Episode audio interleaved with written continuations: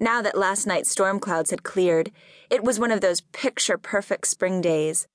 I put the sunroof down and felt a warm glow on my neck and shoulders. Every garden I passed seemed to be bursting with flowers. I could almost smell the blossoms. As I drove, I sang along with Sheryl Crow on the radio. Twenty minutes later, I was stretched out on our redwood lounge chair, clad in my size 2 bikini and tropical suntan oil, with a diet soda by my right hand and cell phone at my left. My cat, Stella, was lying beneath my chair, lazily licking her orange fur, while remaining alert for any stray butterflies or bumblebees that might need chasing. Thumbing through the latest issue of Lucky magazine, I began planning all the clothes I would buy to wear in Hawaii. I wanted to find a really hot red dress. I considered red my signature color, and not just because it looks fabulous with my shoulder length dark hair.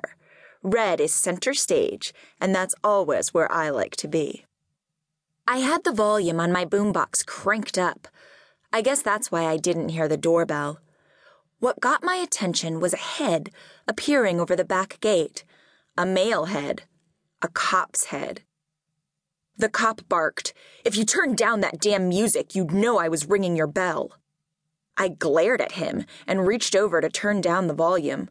I recognized him immediately, and my defenses went up.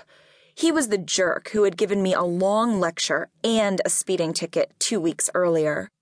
Anyway, there aren't that many cops in Burlingame, one of the many suburban communities strung along the bay between San Francisco and San Jose.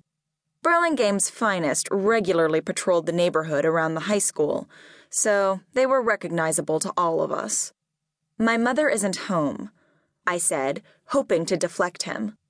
Ignoring my comment, he opened the gate and strode into the backyard. Behind him, the gate swung shut with a loud clang. He stomped over to my chair and stood there, giving me the usual badass cop stare, as if I had just robbed a liquor store or something. He was 30 or so and sort of cute, but he had that burly body and accusatory attitude they all have. Now, how could you know I want your mother? He asked. Why would you want me? I said, putting on my impassive face, the one I'd learned to use when dealing with my father or jerks like him. You're blocking my sun. He didn't move, just continued to stare at me. Why is it that cops always make you feel guilty, even if you haven't done anything wrong? I sighed and reached for a shirt to pull over my bikini top. His chilly gaze made me uncomfortable. It definitely wasn't the admiring stare I was used to getting from guys. Stella came out from under the chair and rubbed up against his ankles and he knelt down to stroke the soft fur under her chin. Cats have no loyalty.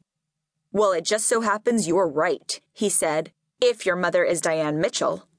Remind me what your name is again. Ashley, I said. Ashley Marie Mitchell. Why are you looking for my mother? He ignored my question, the way cops do. I'm Officer Strobel, Ashley, and I need to talk to your mother right away. Where is she? At her office, I suppose. Look, I've turned down the music. That should satisfy the old busybody next door. I picked up Stella and tried to stroke her, but she struggled to get free, so I let her go. She stalked away and arranged herself on a sunny patch of grass, just out of reach, her whiskers twitching as she actively ignored us both. I'm not here about a noise complaint. I need to see your mother. Is she here? She's at her office. I repeated slowly, as if speaking to a halfwit. That's where she always is, the Simmons Company in Redwood City. She's not there, and they're looking for her. Any other ideas? Has something happened to her? Are you trying to say she's been in an accident? He was making me uneasy, though I didn't want to show it.